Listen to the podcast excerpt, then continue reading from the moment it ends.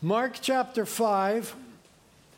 We're continuing in the Missio Christi series. This is Missio Christi Renew, part two. Spiritual opposition, it's called. Last week we talked about spirit led missional intentionality. Now we're going to be looking at spiritual opposition. I do want to give a disclaimer before we get to the text that this sermon is not appropriate for children. I would not recommend that any child under the age of junior high uh, be in here. We're going to be talking about demons. We're going to be talking openly about demons. We're going to be sharing some uh, stories. And uh, I don't think it's appropriate for a kid under junior high. So we're going to give you a few minutes to sneak out if that's you. Um, thank you for doing that. Uh, though we're going to be talking about demons today, I do want to tell you that we're, we're talking about them in, in, a narrow scope. Okay, there's much more that could be said about demons, but we're, we're talking about being on mission here, right? That's what we're talking about. So we're talking about demons in the context of coming against local Christian mission. We're not even talking about overseas mission and what that might look like, but demons putting forth opposition to local Christian mission. So, a real narrow focus. We're not necessarily talking about demons' general work against believers, though there's some intersections that will take place with that theme here in the sermon, but kind of a narrow, uh, a narrow approach here. If at the end of the sermon you're, you're not satisfied. In other words, it, it, created more questions than it answered, which is quite possible. And you want to know more about demons, I, I've taught more on the subject. You can go to our website. All the messages are free. Search them with the keyword demons, and a bunch of messages will come up that are hopefully helpful to you. If at the end of this sermon you're disturbed in any way, um, you're, you're fearful in any way, you, you, you're wondering some things, uh, anyone on the pastoral staff would be happy to meet with you this week. Call the church, send an email to office at Reality Carp, and we'll get with you and help you through these issues. Last thing I want to say is that this is part two, there is a part three. Unfortunately, because of time constraints at church, we're only going to talk about the spiritual opposition. Next week is Christ's victory over it. So I hate to leave you hanging, and it's a hanger. I hate to leave you on the demon cliff, just kind of looking over the edge, but against my better judgment, I'm going to do that, and we're going to deal with uh, the victory of Jesus Christ next week. Mark chapter 5. Last week we read the whole passage, all 20 verses. We'll just read a few verses to refresh our memory this, this afternoon. Verse 1 says, And they, meaning Jesus and the disciples, came to the other side of the Sea of Galilee, into the country of the Gerasenes. And when Jesus had come out of the boat, immediately a man from the tombs with an unclean spirit met him. And he had his dwelling among the tombs, and no one was able to bind him anymore, even with a chain, because he'd often been bound with shackles and chains, and the chains had been torn apart by him, and the shackles broken in pieces. And no one was strong enough to subdue him. And constantly, night and day, among the tombs and in the mountains, he was crying out and gashing himself with stones. Lord, we thank you that you are, without a doubt, victorious over the devil and over demons. We proclaim here together this afternoon that you are the King of all kings. You're the Lord of all lords. Your name is above every other name. You are exalted uh, above every power, principality, every force of wickedness. You are above them and you're greater than.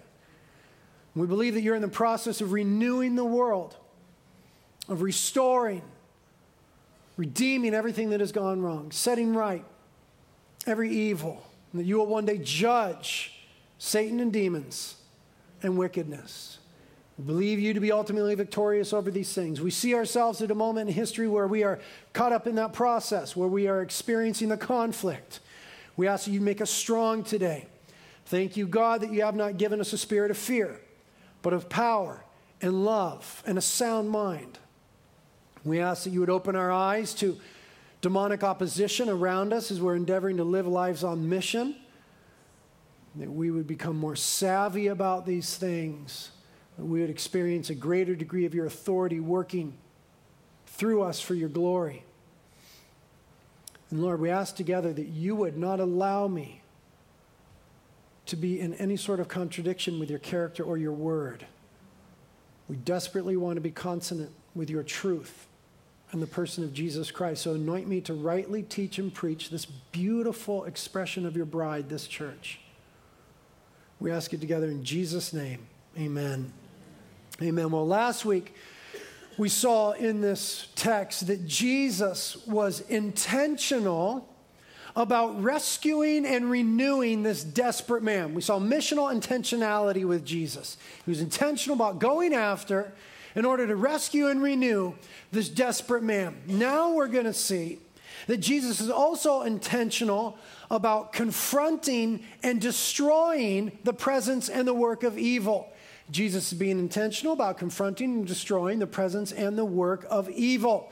Bible tells us that Jesus came for this very reason. 1 John chapter 3 verse 8. The Son of God appeared for this purpose, that he might do the works of the devil. So, because Jesus came to come against the devil, there is a conflict going on. There is a war going on. Christ the King has been, currently is, and will continue to exert his authority, his rule, and his reign over and against the enemy. So there's a very real conflict that's unfolding in history, and our lives are a part of that. In his seminal work, Biblical Demonology, Merrill Unger says this It was Christ's avowed intention to engage the enemy in order to defeat him, to challenge his power in order to destroy it, to search out the cancerous sore in order to heal it, to undo, in short, all the woe and wickedness Satan had wrought, and prove his own deity and messiahship in the conquest of moral and spiritual evil core component of the Missio Christi, the mission of Christ, is coming against, confronting, combating, destroying evil. That is why when we read the gospel accounts, we see this apparent inflammation of demonic activity. Right? Wherever Jesus goes, this, these demonic manifestations pop up. It's because Jesus is confronting evil. That, that confrontation of the spiritual realm is being manifest in the physical.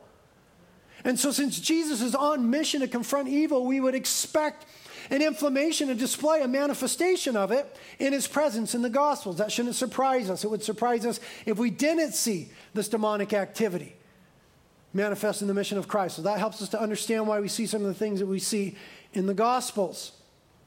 Now, consonant with that is this wherever the mission of Christ goes forward, it will encounter opposition from the devil, since it itself is opposition to the devil.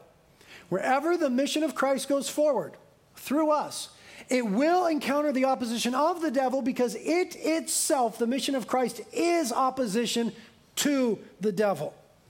And the Christian life, you must know, is a call to that mission. The Christian life is a call to that mission. The Christian life is not merely about us being relieved of guilt and shame and the weight of sin. It's not merely about that. That's a function of it. It's not merely about the blessings that are given to us by God. That's a part of it. It's not only about someday going to be in glory in heaven with the Lord. It is also about being on mission with Jesus, Him accomplishing His plans and purposes in the world through us. The Christian life is a call to mission. And the more that you endeavor to live life on mission, the greater degree of spiritual opposition you will experience.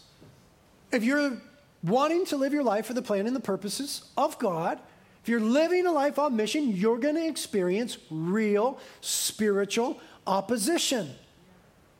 Warfare, in varying degrees and certain manifestations, should be the normal state of the Christian life. Because we're in the midst of this conflict of the kingdom of Christ going forward, coming against the domain of darkness. And so, though there is a peace that abides in Christianity, and though there are moments of rest, warfare in varying degrees is normal in Christian life. In fact, we could say from scripture and from history that demonic opposition is the hallmark of all fruitful and effective ministries and persons. Demonic opposition is a hallmark, the defining mark of people and ministries that are fruitful. If a ministry or a person is doing damage to the domain of darkness, they can expect a backlash. Satan doesn't just roll over. He fights back in this current moment in history. That's what, that's what we're dealing with. And so, if you're going to live life on mission, if you're going to do any damage to the domain of darkness, there's going to be a backlash. Some of you know what I'm talking about because you're wanting to live life on mission, and there's some real opposition, and it's gnarly. Some of you have been on, on mission trips with us and prayer tours in cities like London and San Francisco, and you've experienced the backlash. You come home and you get attacked Primary relationships are attacked. Communication gets weird. Temptation is increased. Oppression, depression. There's some pushback if you're going to push against the kingdom of darkness with Christ. Now, we see this in the ministry of Jesus. We see this happening. We also see this in the book of Acts with the early church. They dealt with demons. The kingdom was going forward, there was demonic opposition. We see it throughout the book of Acts. We also see it after the book of Acts. Early church history and the writings thereof are replete with stories about demonic opposition, demonic manifestations, the early church having to deal with that conflict. There's all sorts of writings from the early church fathers about that. So we see it in the ministry of Jesus, in the book of Acts, in history after the book of Acts, and belief in demons and even demon possession better word is demonization, have persisted throughout the entire Christian era to the present day. But in recent history, Christianity has suffered theologically in this area of demons. There's a man by the name of Rudolf Bultmann who died in 1976. And he was arguably the 20th century's most influential interpreter of the New Testament. Rudolf Bultmann died in 1976, one of the most influential interpreters of the New Testament. He developed the idea of demythologizing the New Testament. Demythologizing the New Testament. Here's where he's coming from. He, he realized that the New Testament writers were working from outdated worldviews that were full of false that were full, excuse me, of false assumptions and primitive pre-science myths. Now, to a certain degree, that's true. The New Testament writers had a certain worldview. There were certain superstitions in their culture, just like there is in ours, certain assumptions in their culture, just like there is in ours. We always want to approach the Bible objectively to get the truth of it, not interpret it through our cultural lens. So that, that would be an error. But there is no true objective being other than God Himself. What we believe is that God is the author of the Bible from beginning to end, that the Holy Spirit authored it and inspired men to write these words. So the overriding factor was not their biases or their cultural realities or their worldview or their pre scientific assumptions, but the truth of God communicated by God for all time. That's where we go with that. But where Bultmann went with that was to a different place. He said that what we have to do is demythologize the New Testament. We have to remove certain aspects of it, myth in it, he would say, in order to recover the intended spiritual truth. Some of those cultural presuppositions would cloud the truth of Jesus Christ's cross and his victory over evil. He would suppose that science, psychology, and philosophy have reshaped our modern perspective as they have, that we understand physical, spiritual, and mental things differently. But here's then what he would say. He would say that what we have in Mark chapter 5 is, is not a man tormented by demons. That's the myth of it, that's the superstition of it. That was their worldview. What we really have is perhaps somebody who was an epileptic, that might explain some of the violent behavior, or someone who was psychotic, someone who had mental illness. And that the writers didn't understand, they were pre scientific things about mental illness and, and disease and so on and so forth. So they just thought all this stuff was demons. First of all, the New Testament draws clear distinctions between demonic activity and disease and things like epilepsy. Matthew chapter 4, Matthew chapter 8, in fact, Matthew chapter 4, around about verse 24 says, And they are bringing to Jesus people who were demoniacs, epileptics, taken with various diseases and illnesses. Draws a clear distinction. The book of Acts draws the same distinction between people who were dealing with demons and dealing with disease. So it doesn't seem to me that the New Testament was confused about those things. You know, Bultmann would say that the man in Mark chapter 5 is merely a psychotic who is suffering schizoid paranoia. And that psychology, medication, and counseling are the answer to such a problem, not the casting out of demons. Now, we, we who are astute and, and students of the Bible would say, wait a minute, Mr. Bultmann, Jesus is the one casting out the demons. So, did Jesus not understand it? If the issue at hand was really merely medical or psychological, did Jesus get it wrong? They would say, no, Jesus didn't get it wrong, but they would give us something called the accommodation theory, which says that what Jesus endeavored to do was to accommodate the myths, superstitions, worldview, presuppositions of that culture. And so he worked within those to reveal truth. So if they thought it was demons and Jesus would deal with it as though it were demons, he accommodated their incorrect perception. Wait a flippin' minute. In the Bible, I don't see a Jesus who accommodates error of any sort. He confronts error.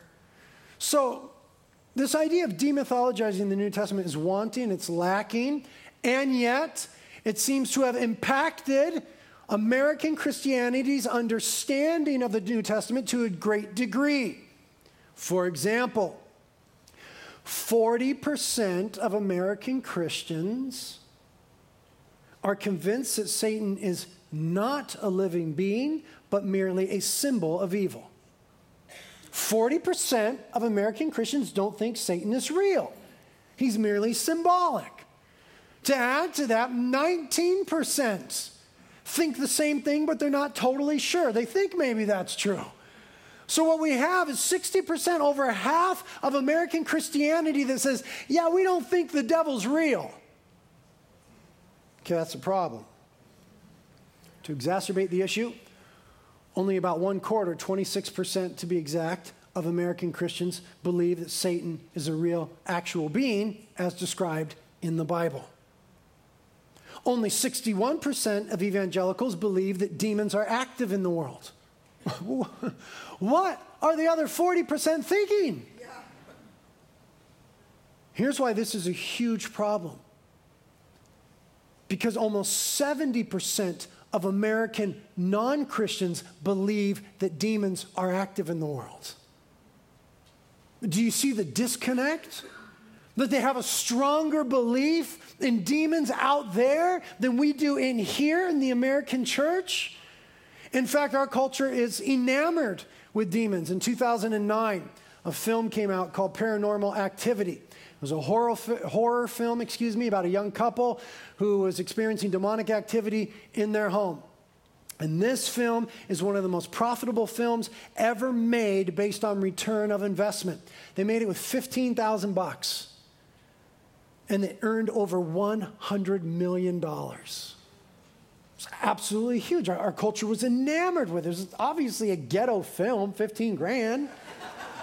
they made over $100 million from the thing because it was about demons. Who can forget The Exorcist?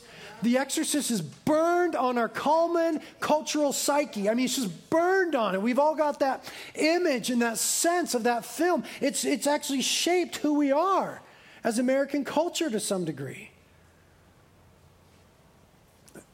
There's a disconnect. We are sent by Jesus, the church is sent by Jesus into the world to confront and combat demonic activity but we don't believe in it as much as they do. You see the problem? How can we help then? How can we hear the cry for help? Like this man was crying out day and night. How can we hear the cry for help if we don't actually believe the kind of things that are in the Bible? Now, we know and we agree that oftentimes things that look like demonic activity are medical, mental, psychological issues, that it, it's not necessarily demonic. We know and we understand that. It's interesting because some of those um, behaviors of mental, medical, chemical imbalances, psychological issues look much like behaviors of people who are demonized. It's because the human body can only do certain things, manifest in certain ways, and so th- there's just this thing where they look alike. That's, that's difficult. All the more reason why we need to discern. To make it worse, my experience has been that it's usually not either or, it's usually some sort of combination of the two. You know, Satan's a smart adversary. If he sees a weakness, he's going to go after that, right? If you're in a street fight and you pop the guy in the eye and you cut his right eye, you're going to keep popping that right eye, right? You're going to bust that thing open. You're going to go after that weakness every time. If Satan sees that there's some sort of chemical imbalance, some sort of mental thing going on, some sort of psychological issue, he's, he's going to come and want to capitalize upon that. Come and work in that very issue. That's just the way he is. And we're the same way with some enemy. That, that makes it difficult then because neither party of practitioners can thoroughly deal with the situation. You can't medicate demons away. And if there's a real medical issue, a real psychological issue, there's a place and a time that that needs to be dealt with. And then there's a, a place and a time and an instance where the church, in the name and the authority of Jesus Christ, that we'll talk about next week, needs to deal with that. That's a difficult situation, and it's often a combination of the two. But what I want to do is just highlight the fact that this stuff is real, that there is a spiritual component to so much that's going on, and the church in America has not seen the fullness of it. Therefore, we just keep sending people back to the doctor. I love doctors. Some of the people I love most in this world are doctors. We need doctors. God used a doctor to write some of the New Testament, Luke. It's wonderful. But what if someone needs spiritual help? That's where the church is supposed to come in. The call that I'm making to the church in America is that we need to be more biblical. We need to be a church that is more biblical. We need to come to understand that the things that we see in the Bible are real and true, that they happen. We need to have a more biblical view of demons, a true view of demons. We need to have a bigger view of Jesus and his kingship and his victory over the enemy. But that's next week. Right now, I'm just saying we need to have a more biblical view of demonic activity in the world. And what we see in Mark chapter 5 is a man who was tormented by many demons. The demons said that their name was Legion, and that culture, Roman Empire, a Roman legion was 6,826 men. I don't know if there's actually 6,826 demons. The point is, there was a bunch of them in this man, and he was severely tormented and tortured. He had superhuman strength because of this demonization. He would cry out continually. He lived among the dead because of them. He would cut himself because of them. And no one knew what to do with him. No one in his community knew how to deal with it. The question that we need to ask ourselves is Does this sort of thing, does this sort of thing happen today? We, we've read enough, we, we've been given enough missionary biographies and autobiographies to be pretty confident that it happens over there. Yeah, we're pretty sure that stuff like that happens over there, like Africa and India and Haiti and places like that. Yeah, we're pretty sure it happens over there, but we're not talking about over there. We're talking about being on mission right here. What I want to know is does this sort of stuff happen right here? Does it happen in Carpinteria, Santa Barbara, Ventura, the coast of California, in places like this? In a moment, I'm going to introduce you to Emily Bally. Emily Bally is a wife of one of our pastor elders here at Reality, Dominic Bally. He's our music minister. For point of reference, he's the one with dreadlocks. And Emily is married to him. Emily, uh, I know her very well. I've known her for years. Her family is very close to my family. Emily is one of the most Jesus loving, spirit filled, on mission women of God I've ever known. I'm incredibly impressed with Christ in her. I've seen the fruit of her life and her family's life. I've seen them respond to the Lord, obey the Lord, follow the leading of the Lord. I've seen fruit come from that that's affected thousands of people. I, have received of that. I've been the beneficiary of, of some of that fruit. I've been blessed by the fruit of her life and her obedience. I have the utmost respect for her as a woman of God. And I want you to know her story. Come on up, Em.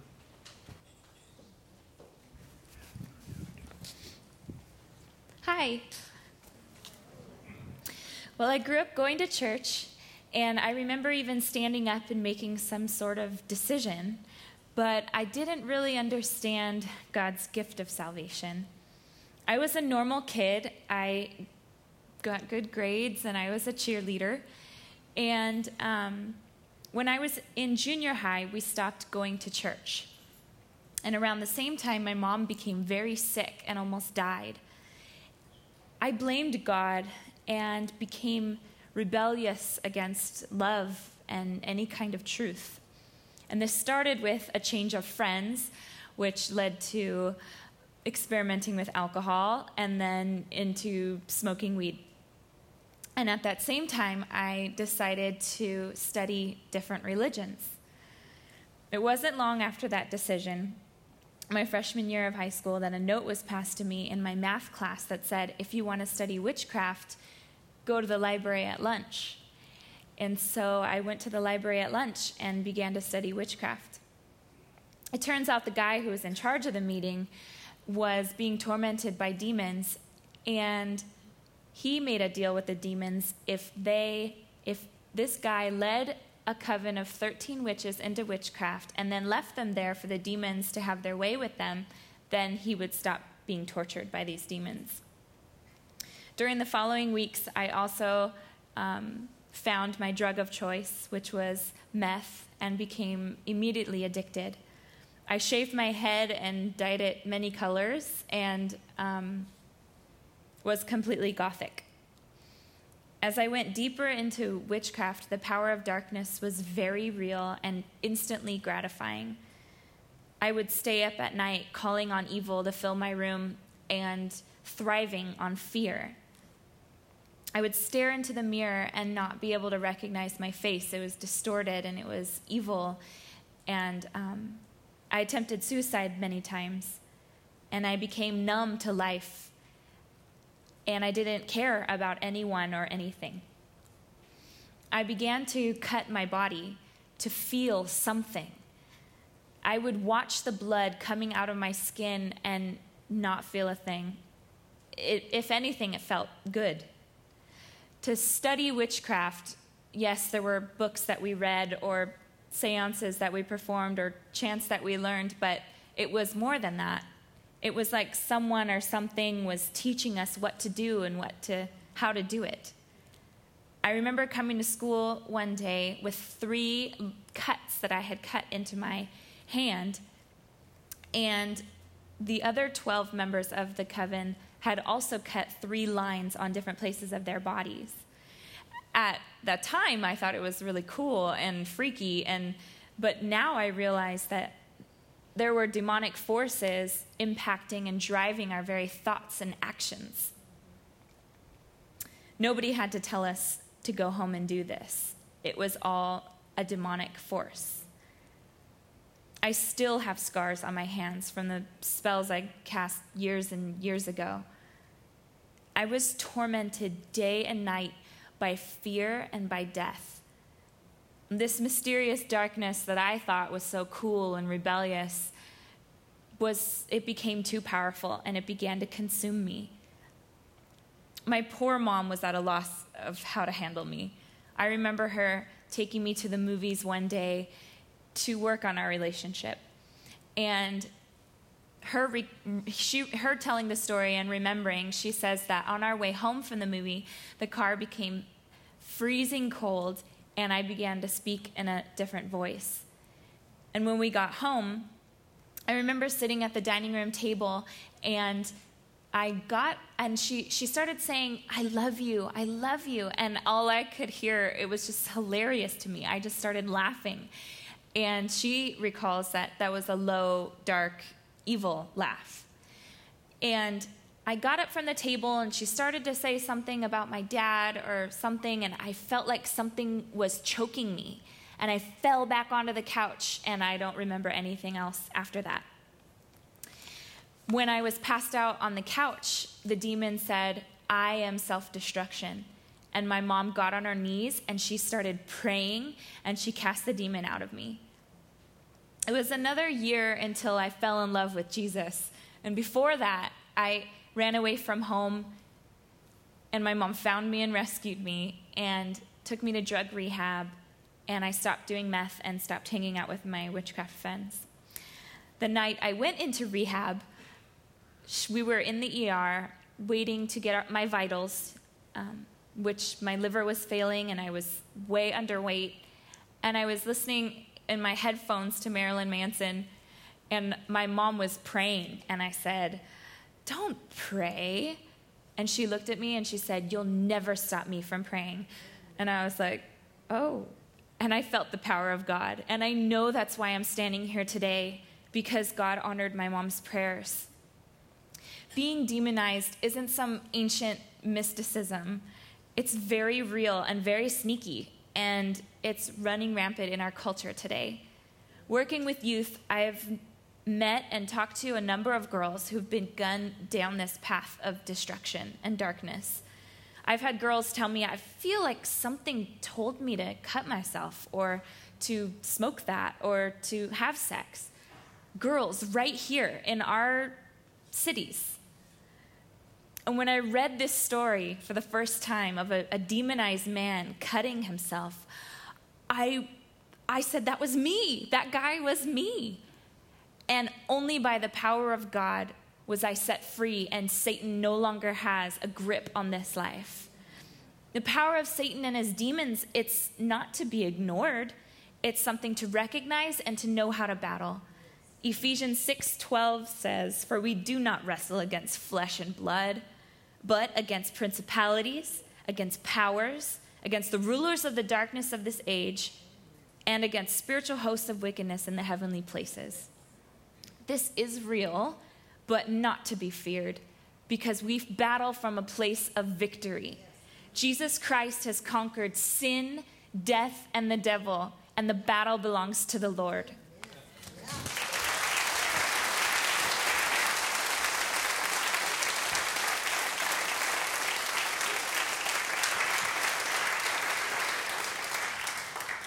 So there is an example of demons doing to a person in our culture, in our time, in our place, just what they did to this man in Mark chapter 5. The same thing. This is not removed. This is not myth. This is not only 2,000 years ago. This is happening now. Does this stuff still happen? Gee whiz, just this Friday night at our college ministry, some of the young college leaders cast multiple demons out of a young man right here in this room. At our men's conference just a few weeks ago, some of the men prayed for another man who had demons, and the demons left.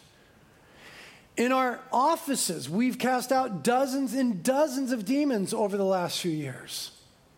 There's been several instances where I've cast out demons right here in front of the stage after the service, between services. Several weeks ago, cast demons out of a young girl right over here in the prayer area, and her life has been changed. I tell you this to let you know that this stuff is real, that it's happening, that it needs to be dealt with, that we're called to deal with this stuff. Almost every single pastor or elder on my staff has cast out a multitude of demons. Another member of my staff uh, recently led an elementary aged girl to the Lord. Led her to the Lord, and they didn't see her for some time.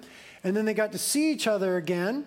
And the staff member writes this When I saw her again, she came bounding up to me, filled with excitement. She told me with great joy, The bad girl has gone away. I asked her to explain, and she told me, Every night after my parents put me to bed and the lights go out, a very evil little girl will climb into my bed. I always want her to leave, and she never does. But the night that we prayed to give my heart to Jesus, when she crawled into my bed, I looked at her and I said, I don't want you here anymore. I belong to Jesus now. The little girl looked at me very angrily. And I told her again that I belonged to Jesus and wanted her to leave. And after that, she left and she's never come back. I mean, this, yeah, praise the Lord. What?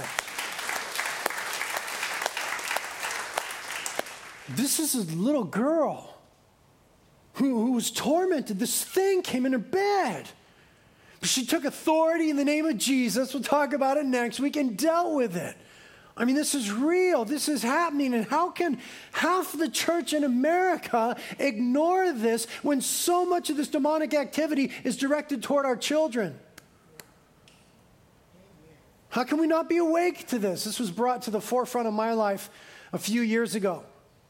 Born and raised here in Carpinteria, lived in Ventura for two years.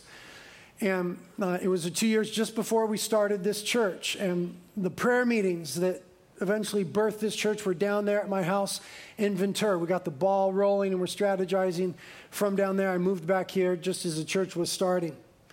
So we were entering into a new season of mission. It was going to be fruitful, it was going to affect thousands of people, there would be more churches, so on and so forth. Because we were entering into a new season of mission, we experienced a new and previously unexperienced degree of spiritual opposition. I was waking up in the middle of the night. I'd be woken up. I'd be full of fear. I would, I'd be terrified. There'd be the very obvious presence of evil, and I would be physically restrained. In my bed, couldn't move. No, no matter what I did, unable to move, unable to speak, knew that I needed to speak the name of Jesus, was a great battle just to get the name Jesus out of my lips. Woke up on multiple occasions where something was holding my face, violently holding my face. I couldn't move my mouth, I couldn't see, it was covering my eyes. Had to fight to get the name of Jesus out. On one particular occasion, I was woke up this way in the middle of the night, and my son was screaming in the room down the hall, my firstborn, Isaiah. And I fought this thing in my room to get away from it, rebuking it in the name of Jesus, ran down the hall. And when I got to Isaiah's room, the only way that I could explain it is it was like walking into ice cold electric liquid. It was glowing, it was electric, it was freezing cold, and Isaiah was screaming at the top of his lungs. It was terrifying. I verbally rebuked the devil and demons, because that's what we see in the Bible, told them that they had to leave. They left that night, and it happened several other times. Same thing. I called in reinforcements, friends who are now a part of this church. We prayed through my house. We ultimately got the victory, and they never came back again. My wife slept through all of it. just the grace of God upon her. She just slept. There I am next to her. And she's just. just the grace of God upon her. But what was going on was we we're entering into this new season of mission. And demonic activity wanted to stop it, wanted to thwart it. And I got to be honest with you, they almost did. Because when, when, my, when my son was being attacked that way, when you walk into your child's bedroom and there's that much demonic activity and they're in utter terror, it was almost enough for me to call it quits. I had some heart to hearts with the Lord where I said, Lord, if this is what it means to do this church plant, to be in the season of mission, I'm, I'm, I'm not down for it. I'm not, not going to count that cost. It's, it's too great of a cost. I, I can't endure my children going through that. Now, the Lord has been kind to me since then and has changed my perspective. I value Jesus over my own children, over the well being of my family. I trust Jesus enough to follow him into mission, no matter what the consequences. But it almost derailed mission at that time, this spiritual opposition. Now, here's the deal. The moment I say this, hundreds of you have heard. You're all gossip, so you're going to tell your friends. Hundreds of more people are going to hear. It's going to be on the radio. It's going to be on the web. It's going to go around the world. Thousands of people are going to hear this. And thousands of people are going to think that I'm weird. Many of you right now, you think, wow, he's tripping. I think you're tripping. I think we see this sort of stuff in the Bible. I think we see radical, demonic opposition and manifestations in the Bible. I think that Jesus Christ gives us a victory over it. That to the degree that we're living on mission, we should expect it. We're going to experience it. And that we can walk in victory against it. But that's next week. For now, 2 Corinthians 2:11 tells us not to be ignorant of the schemes of the enemy unless he take advantage of us. We, we can't be ignorant about these things. One of the things I really want to impress upon you is this. That one of the main areas of influence, one of the main battlegrounds for demons and for Satan is the area of, and the realm of thought, idea, worldview, perception. Okay, one of the primary areas of demonic activity is the area of worldview, thoughts, ideas. Why? Ideas change the world. Ideas change history. Ideas cause genocide. Ideas bring about ethnic cleansing. The Holocaust is a result of ideas. Ideas change the world and change history. So demons are very concerned about their influence in the realm of ideas. Now, we can trace demonic influence through the predominant worldviews of the history of the last 1500 years or so. If we take the pre modern era, which is about from the year 500 AD, 500 years after Christ, to about the year 1600, the pre modern era, it was characterized by an intense belief in the supernatural. Everything was seen through the lens of the supernatural, everything was a cause and effect of deities and demons, eh, animism, spiritism, this intense belief in the supernatural, and without some empirical ways of sort of testing truth. Humanity became in bondage to this worldview, this idea that, that everything is supernatural, that there's a cause and effect to every little thing. And so they were in bondage to that, enslaved to that in that moment of history. Then comes the modern period right? Starts around the 1600s. Um, the Renaissance, Enlightenment, scientific method. And now, what the modern worldview does is rejects supernaturalism and that everything is supernatural, and it gives attention to the rational, the observable, the provable. If I can't observe it, if I, if I can't prove it, if I can't reproduce it by the scientific method, then we reject it. What is exalted in this worldview is man. It started with Descartes. Descartes is the one who said, I think, therefore I am. In other words, I can prove my own existence. We can't prove God's existence. So the point of reference now in the modern period was no longer God, but the point of reference was man. And it was believed that man could know everything. The epistemology, theory of understanding of the time, theory of knowledge, was that man could grow to know everything, that through science he could discover and understand and unlock all the secrets of the universe. That was the epistemology, the theory of knowledge. We can know everything, that, that humanity will achieve untold greatness. And, you know, during the 18th century, science was on such a trajectory that it looked like man might know everything. And so the supernatural now is, is, is pushed to the periphery because it's not, it's not provable.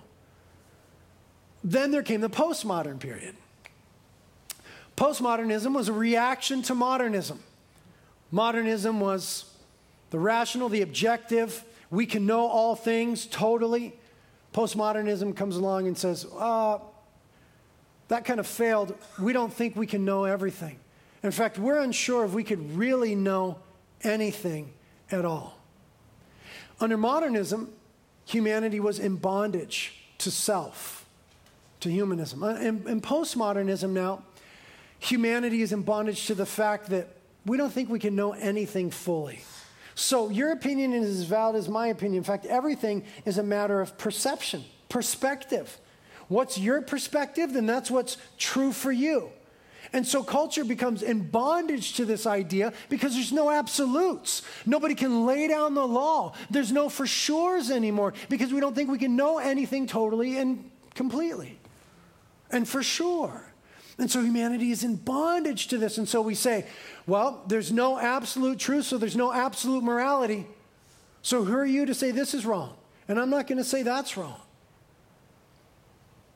And if everything is a matter of perspective, then religion is merely a matter of preference.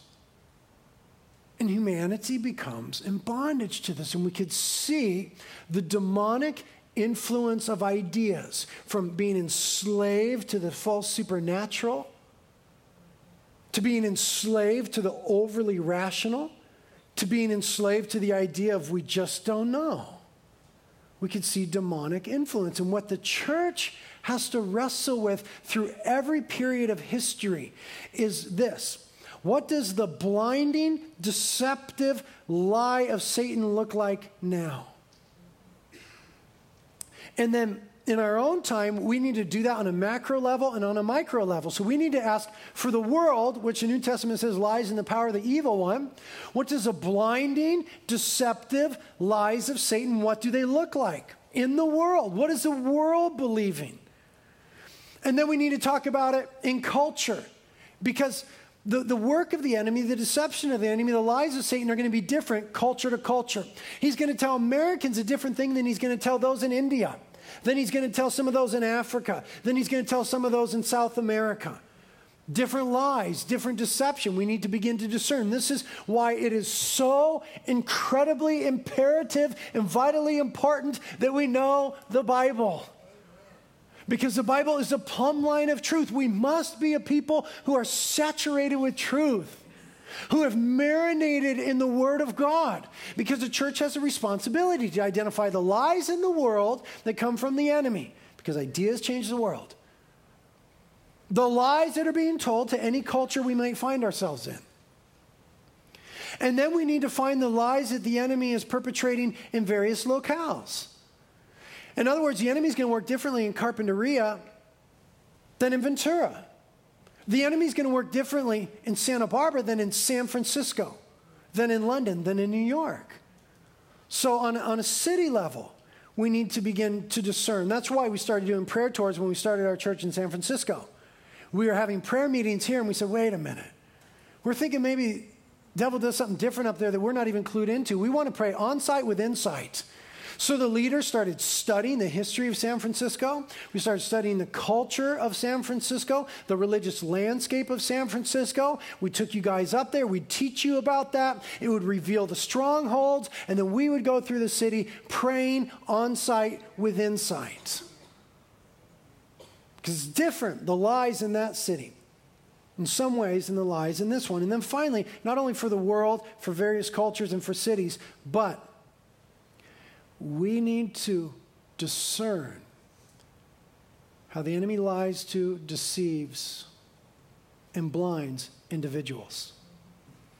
Men and women, boys and girls in our lives that we care about, that Jesus loves. What is the work of the enemy against them? it, it, it is imperative that we begin to discern this.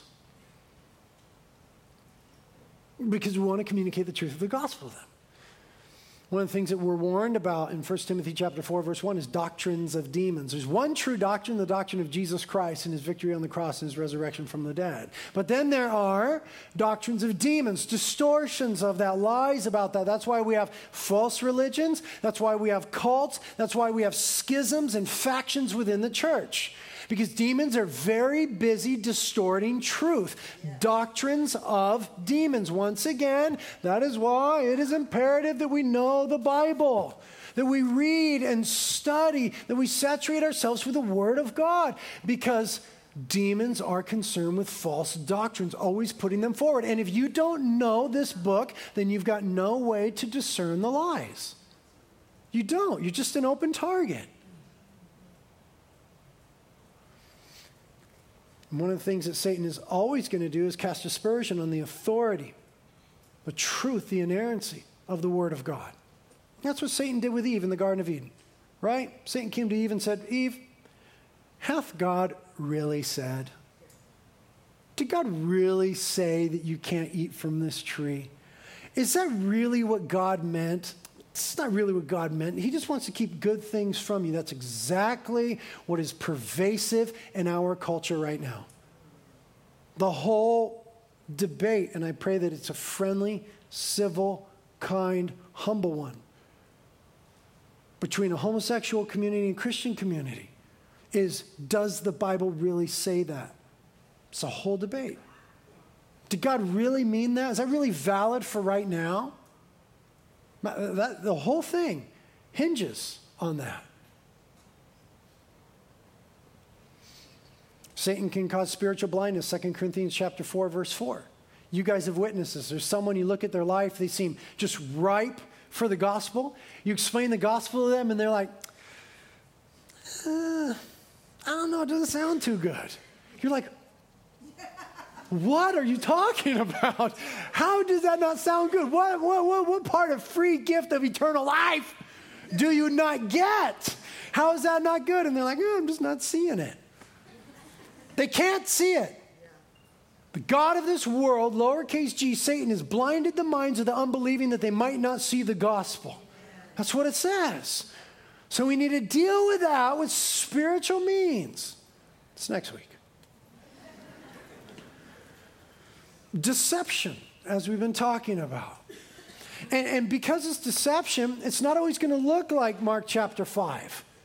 It's not always going to be obvious. In fact, 2 Corinthians 11 says even Satan disguises himself as an angel of light.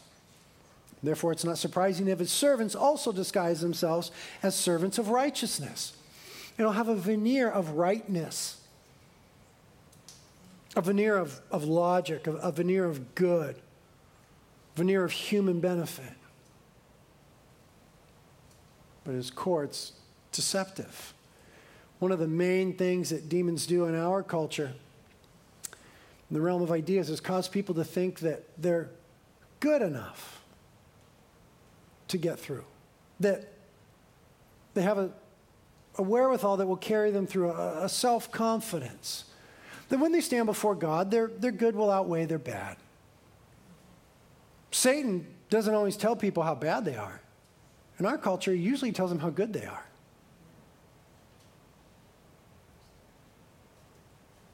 Because that keeps them from the gospel. I'm basically good. I'm doing pretty good. I'm better than this guy. I think I'll be okay.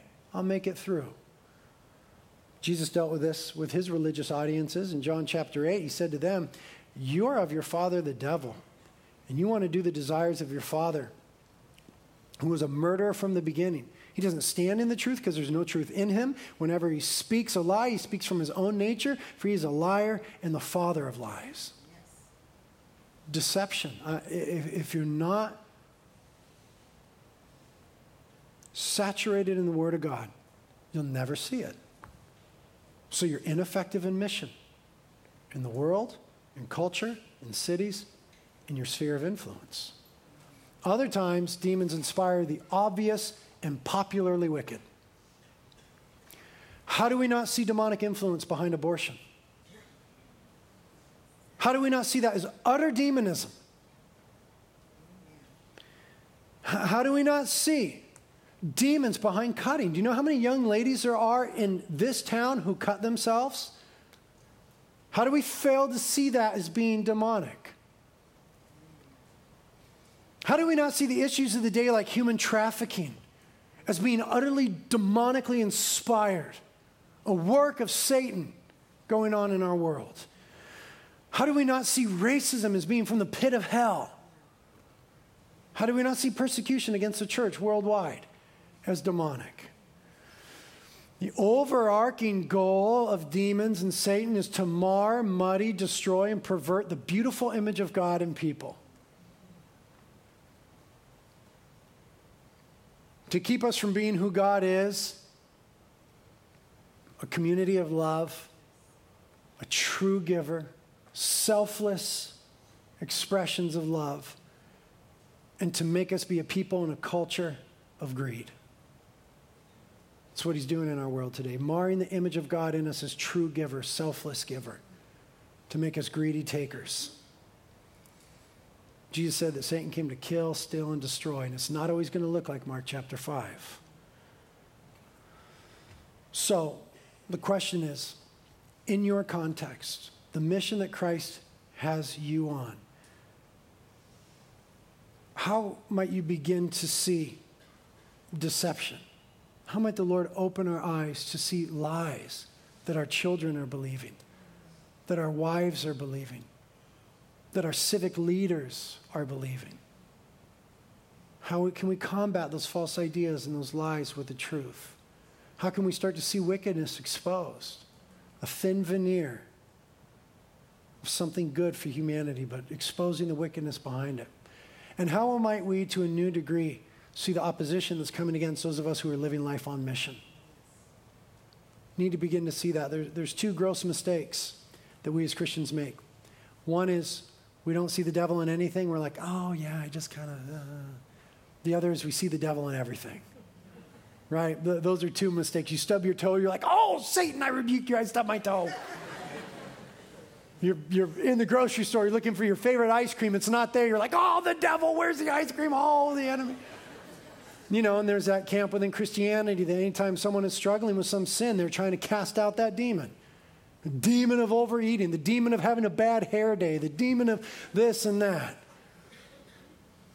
Need to read 1 Corinthians chapter 10 verse 13 which says no temptation has overcome you but that which is common to man. But God is faithful, who will not let you be tempted beyond that which you are able to bear, but with the temptation will provide a way out that you might stand up underneath it. In other words, the gospel removes the excuse from the Christian, the devil made me do it. You just can't blame everything on the devil. You need to read James chapter 1. It's your own lust that takes you to that place. But you also can't just think that the devil's not at all involved. That would render you ineffective in mission. Lord, give us wisdom to discern these things. Help us to know truth from error. Make us wise, make us savvy. And Lord, begin to teach us about walking in your authority.